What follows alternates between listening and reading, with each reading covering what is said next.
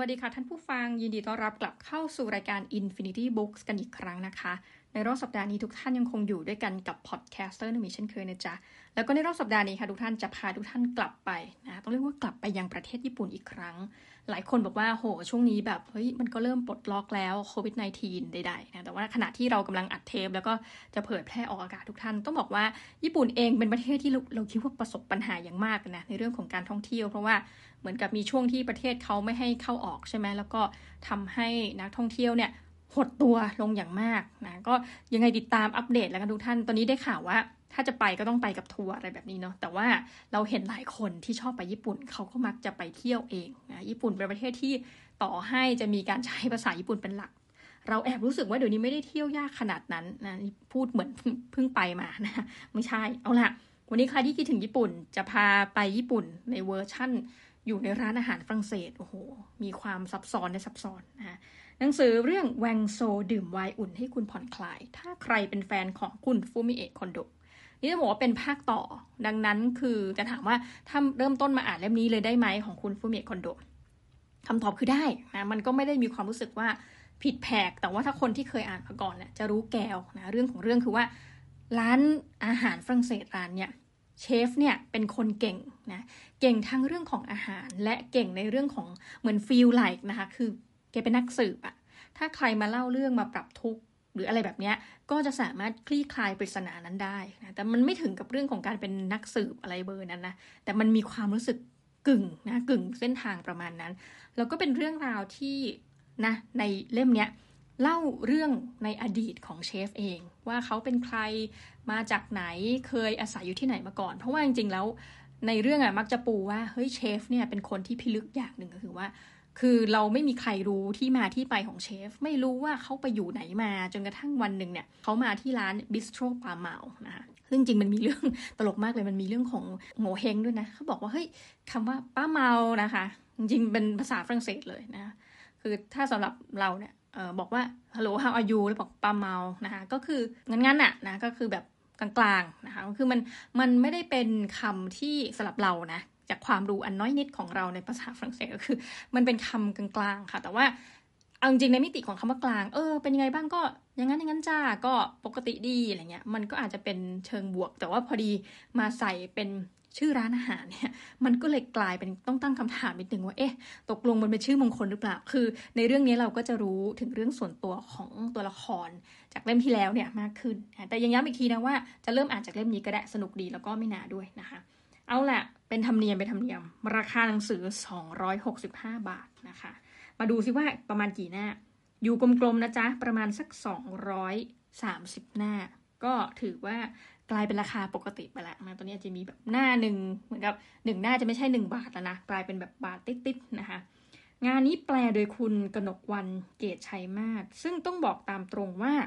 เราก็เลิฟนะคะการแปลของคุณกนกวันเกียรติชัยมาศเยอะมากนะคะคืออ่านเยอะมากเรียกได้ว่า ติดตามได้ไหนเธอแปลแล้วก็ด้วยความบังเอิญใช้คำนี้แต่ว่าสำนวนสนุกทุกครั้ง จัดทำโดยสนักพิมพ์ Sunday Afternoon ในเครือใต้ฝุ่นสตูดิโอนะ Sunday Afternoon นี่ไม่รู้ว่าคนที่เลือกเรื่องเนี่ยมักจะชอบเรื่องอาหารหรือเปล่า เพราะเรื่องแปลเนี่ยมาแนวเนี้ยละมุนละมุนบ่อยมากนะคะ คือเอาต้องบอกทุกท่านอีกครั้ง ว่าถ้าใครอยากจะไปติดตามเล่มแรกลืมบอกชื่อ ให้ไปติดตามเรื่องท้าตาแต่งแห่งความฝันนะคะเขียนโดยคุณฟุเมะคอนโดนี่แหละ ก็คือเป็นเล่มหนึ่งนะของซีซั่นนี้แล้วก็แปลโดยคุณกนกวรรณเกตุชัยมาศนะจ๊ะ เอาล่ะ ทีนี้มาอ่านปกหลังกัน ปกหลังเขียนว่าผลงานจากหนังสือชุดบิสโตรปาเมาโดยฟุมิเอะคอนโดค่อยๆ เผยเรื่องราวของเชฟมิฟูเนะแห่งบิสโตรปาเมา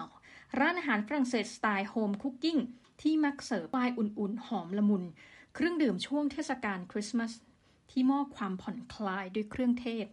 เชฟมิฟูเนะเรียนรู้วิธีทำอาหารฝรั่งเศส และแวงโซมาจากที่ไหน หญิงสาวผู้ตกหลุมรักซุปปลา bouillabaisse ของเชฟมิฟูเนะเป็นใคร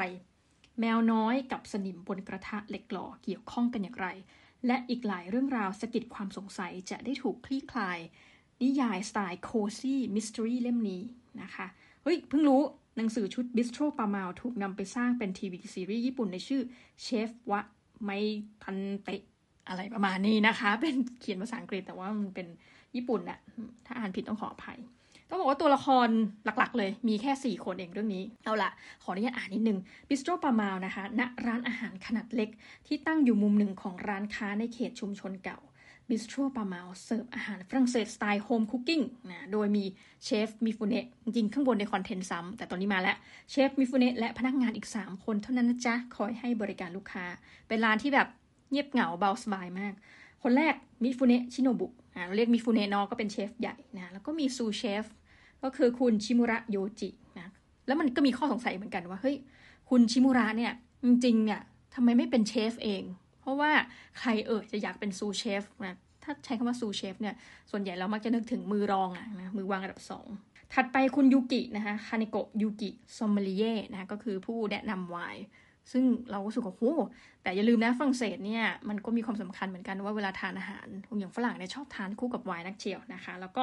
กาซองนะคะ ทาคัตสกิโทโมยุกิ นั่นก็คือสำหรับเรานะ ก็จะเป็นพนักงานเสิร์ฟนะคะ ถ้าเกิดคนที่เก่งฝรั่งเศส แล้วเดียนแปลอะไรผิดเนี่ยช่วยมาเตือนด้วยนะ แต่ปาเมาเนี่ยเราคิดว่าเราได้จะแปลถูกนะคะโอเค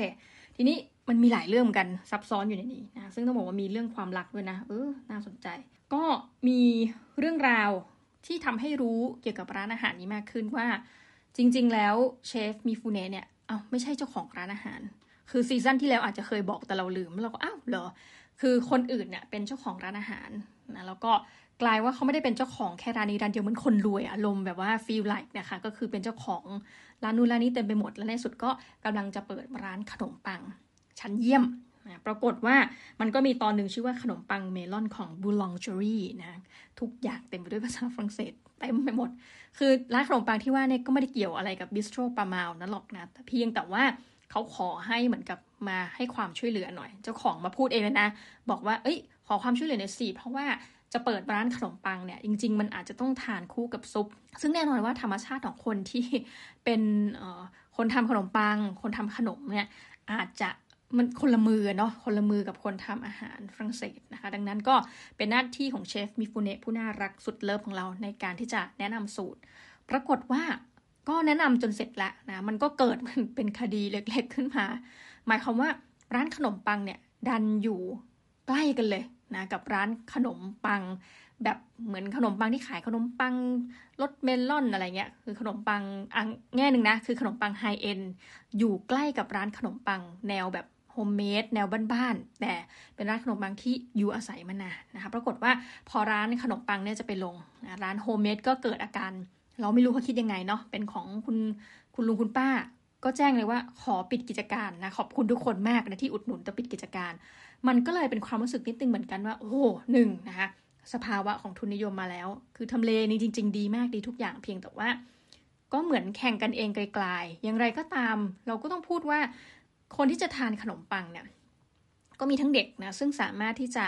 มีเงินซื้อใช้สอยในการซื้อขนมปังในราคาไม่แพงกับกลุ่มลูกค้าที่เป็นพวกถ้ากินขนมปังจะต้องกินขนมปังแบบไฮเอ็นแล้วก็จริงๆแล้วผู้ที่ทำขนมปังในร้านไฮเอ็นที่ว่าเนี่ยนะคะสาขาย่อยเนี่ยต้องบอกว่าเธอเองเนี่ยไม่ได้ประสงค์จะทำขนมปังแบบ นุ่มฟูนะ คือเขาบอกว่าเนี่ยลักษณะขนมปังอย่างว่านั่นแหะคนญี่ปุ่นอาจจะชอบ แต่เธอก็จะแบบเหมือนกับคงไว้ซึ่งสไตล์ขนมปังที่เหมือนเธอร่ำเรียนมาเธอถนัดนะ นั่นก็คือสไตล์แบบว่าต้องมีความแข็งเนี่ยกรุบกรุบนิดนะคะไอ้กรุบกรุบนี่เติมเองแต่หมายความว่าเฮ้ยจะไปตามใจปากของเออคนญี่ปุ่นไม่ได้นะ เราก็ต้องคงไว้ซึ่งสูตรอะไรประมาณนี้ซึ่งเราก็แบบเออแอบงงนิดนึงว่า เออเขาก็ดูมีความ ความภูมิใจของเขาอะในการที่ว่า เอ้ย เขาถนัดด้านนี้แล้วเขาก็จะไม่ได้ปรับสูตรไปเพื่อความต้องการของคนในประเทศที่อาศัยอยู่นะก็คือหมายว่า ถ้าคุณต้องการที่จะชิมขนมปังนะคุณจะต้องมีคิดเป็นอีกมาตรฐานหนึ่งก็แล้วกันอ่าประมาณนี้นะซึ่งถ้าเป็นเราอะเราอยากจะกินอะไรแบบที่ชอบไงเออนี่ปรับแล้วค่ะเหมือนกับร้านอาหารไทยที่อยู่ต่างประเทศเนี่ยโอ้นี่ปรับแล้วค่ะ แบบให้เผ็ดน้อยหน่อยฝรั่งกินได้อะไรแบบเนี้ยเนาะแต่ว่าเออเราก็เห็นอีกมิติหนึ่ง นะทีนี้กลายว่าเชฟมิฟูเนสก็ไปไขปริศนาว่า เอ้ยทำไมร้านนั้นถึงปิดนะแล้วก็ถัดไปอีกปริศนาหนึ่งคือว่า พอวันเหมือนวันที่จะต้องเปิดร้านวันที่ต้องเตรียมการหลักๆ เนี่ย กลายว่าหนึ่งในเออเหมือนกับผู้หญิงที่เป็นตัวตั้งตัวตีเนี่ยที่จะมาทำหน้าที่ในการดำเนินงานในร้านขนมปังสดใหม่ร้านนี้นะคะก็หายตัวไปนะปรากฏเชฟมีฟูเนะก็ไปไขปริศนาว่าอ้าวคนนี้นะคะทำไมถึงหายตัวไป และจะมีวิธีการแก้ไขอย่างไร เพื่อให้เราเปิดร้านขนมปังอะแต่ไม่เดือดร้อนชาวบ้าน หมายความว่าอีกร้านหนึ่งก็ยังสามารถที่จะอยู่ด้วยกันได้นะ เพราะไหนๆก็ไหนๆก็คือ มีลูกค้าคนละเหมือนกับคนละ target อยู่แล้วนะคะ ประมาณนี้อะ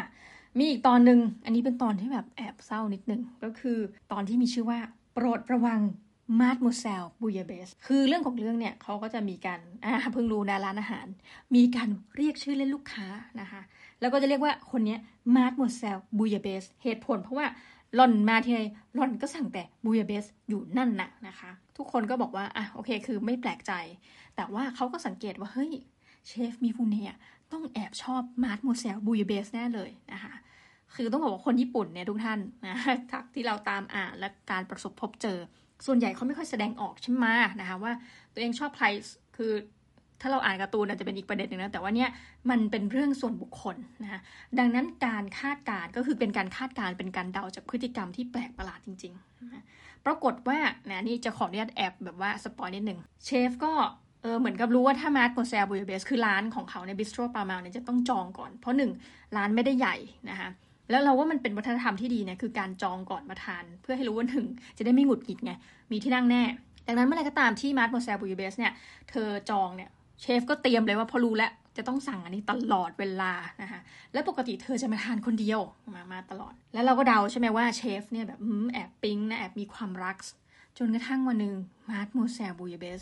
พาผู้ชายมาดราม่าบังเกิดเขาเขาเลยอ้าวคนที่เดากันก็บอกว่าอ้าว ถ้างั้นก็คงไม่ได้มีความรักต่อกันแล้วละมั้ง หรือไม่ไม่เคยมีหรือว่าเชฟชอบไปคือคิดไปต่างๆนานาแล้วในสุดเชฟก็เหมือนกับจับไต๋ได้นะว่า Mademoiselle อะอ้าวคุณก็ประกอบอาชีพหน้าที่การงานประมาณเดียวกับผมนี่ จะมากินเพื่อมาลองสูตรใช่ไหมอ่า Mademoiselle Bouillabaisse ก็ฉาดหน้าเขินเลยนะคะ และในที่สุดเรื่องมันก็เฉลยว่า วันหนึ่งที่เธอมากับผู้ชายนั้นนะก็เป็นผู้ชายที่ เธอเองตกปากรับคำที่จะเป็นคู่ชีวิตด้วย คือปรากฏว่าเชฟก็ไม่ได้แสดงออกอะไร แต่เขาก็เล่ากันแซวๆแบบเศร้าๆว่า เอ้ย วันนั้นเชฟก็เหมือนมีการทำอาหารไหม้นะคะมีความผิดพลาดในหน้าที่การงานเยอะผิดปกติ จนทำให้เรารู้สึกว่านี่ก็คือเป็นการอกหักในครั้งแรกกระมังนะคะ ตั้งแต่เกิดมาของเชฟอย่างว่าเราไม่รู้เรื่องชะตาชีวิตของเชฟมาก่อน ทีนี้อขออีกสักตอนหนึ่งเบาๆ ตอนหนึ่งเบาๆนะคะก็จะเป็นตอนที่พูดถึงเชฟสมัยที่เชฟยังอยู่ในประเทศฝรั่งเศส คือจริง ๆ แล้วอะเขาเป็นคนที่ชอบไปไหนมาไหนคนเดียวอยู่แล้วอ่าแต่ดั้งแต่เดิมของเชฟเนี่ยแล้วก็พยายามที่จะค้นความรู้นะคะรวมทั้งไปทานร้านอาหารที่อร่อยๆ คือช่วยไม่ได้หรอกการเป็นเชฟเนี่ยเวลาไปทานก็ไปนั่งแกะสูตรหรือแม้กระทั่งไปขอดูเคล็ดลับซะหน่อยว่า หลังร้านอะ่ะมันมีอะไรมันทำอย่างไร แล้วมันก็ทำให้เราเรียนรู้รวมไปทั้งหนังสือเล่มไปพร้อมกันเลยว่าเฮ้ยจริง ๆ อาหารบางอย่างที่มันธรรมดาสามัญมาก เช่นแบบยกตัวอย่างเนาะสมมติเป็นออมเล็ตที่มีเห็ดฝรั่งเศสอะไรเงี้ยอยู่ คือเราคิดว่ามันน่าจะทำเรียนแบบกันไม่ยาก แต่ว่าที่สุดแล้วมันอยู่ที่ความนิ่งนะคะรสมือ ซึ่งเชฟก็อธิบายให้ฟังว่าโอ้โหมันมันเรียนแบบได้ยากจริงนะเราก็จะเห็นเชฟตั้งแต่สมัยนั้นแล้วล่ะว่าที่สุดแล้วเนี่ย เชฟจะเป็นคนที่มีนิสัยถ้าเกิดใครเห็นครั้งแรก อาจจะรู้สึกว่าตานี่แบบมึนตึงจัง แต่ว่าเขาพร้อมที่จะช่วยเหลือคนที่เขารู้สึกว่าเออ สมมติใครขอให้เขาช่วยเหลือเนี่ย เขาก็จะช่วยยกตัวอย่างเช่น เหมือนกับมีชายคนหนึ่งเนี่ยมานอนนะนอนในที่พักแล้วก็มีอาการป่วย แล้วปรากฏว่าเชฟก็เข้ามาเขาก็ชายคนนี้ที่แบบรู้สึกไม่ค่อยสบายก็หงุดหงิดประมาณว่าเสียงดังนะนู่นนี่นั่น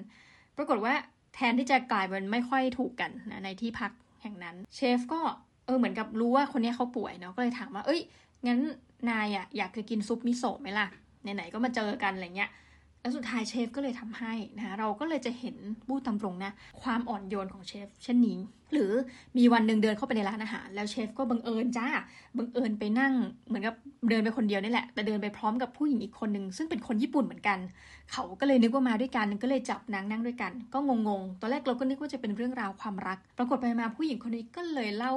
ถึงเรื่องความรักที่เธอเหมือนกับหนีมานะโดยเล่าเป็นทางสลับกันเล่าประมาณว่าเอ้ยถูก ผู้ชายทิ้งเชฟฝรั่งเศสแหมฉลาดแต่เด็กเลยนะ ตั้งแต่สมัยอยู่ฝรั่งเศสก็บอกว่าอ้าวทำไมคุณถึงเล่าเรื่องนี้ให้ผมฟังล่ะทั้งที่จริงๆแล้วคนที่ทิ้งอะทิ้งผู้ชายก็เป็นคุณเองนะคะผู้หญิงก็อุ๊ตายแล้วอุ๊บนะคะตกปากตกใจว่าเฮ้ยทำไมเชฟฉลาดจัง ก็ต้องบอกว่าอ่านหนังสือเล่มนี้เนี่ยมันทำให้เราระลึกถึงอะไรหลายอย่างนะในฐานะคนที่ไม่เคยอยู่ฝรั่งเศสหรอกแต่ว่า มันทำให้นึกถึงว่าเฮ้ยจริง ๆ แล้วคนเราเนี่ยคำว่าการข้ามชาติข้ามรัฐข้ามประเทศเนี่ย ไปอยู่อาศัยในช่วงเวลาหนึ่งของชีวิตเนาะหรือไปศึกษาไปทำงานเนี่ย เรารู้สึกว่ามันจะมีอะไรบางอย่างที่มันติดตัวคุณกลับมาเนาะเมื่อคุณกลับมายังแผ่นดินแม่ของคุณ หรือการที่เราไปหลาย ๆ ที่เนี่ยมันจะมีบุคลิก หรือมันจะเรียนรู้ว่าถ้าทำอะไรบางอย่างมา ซึ่งในเรื่องนี้มันทำให้เห็นว่าเชฟเองเนี่ยมีโลกทัศน์ที่เปิดถึงแม้ในบุคลิกภายใต้ความเงียบขรึมเนี่ยหรือการที่เขาไปรู้มากอะไรมากเนี่ยการที่เขาเป็นคนต่างวัฒนธรรม แล้วไปอยู่อีกที่หนึ่งเนี่ย เรารู้สึกว่ามันช่วยให้เกิดประโยชน์มากเลยนะในการอธิบาย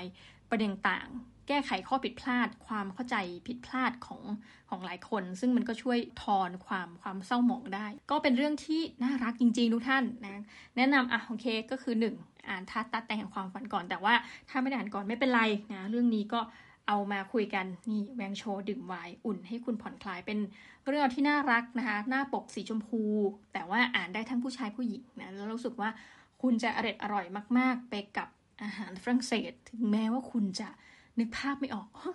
บูยเบสนะคะ หรืออาหารอื่น ๆ ที่เขาพูดถึงเพราะเราก็นึกไม่ออกหลายอันเหมือนกันว่าไม่เคยกินฝรั่งเศสนี่นึกได้แต่ซุปหัวหอมนะแต่ว่าไม่เป็นไร เรารู้สึกว่าเราสามารถอิ่มอร่อยไปกับหนังสือเล่มนี้ได้นะคะ โอเคสำหรับวันนี้ก็ประมาณนี้เนอะทุกท่าน เดี๋ยวเราจะกลับมาพบกันใหม่นะคะสำหรับวันนี้ต้องขอลาทุกท่านไปก่อนกับรายการ Infinity Books นะจ๊ะ สวัสดีค่ะ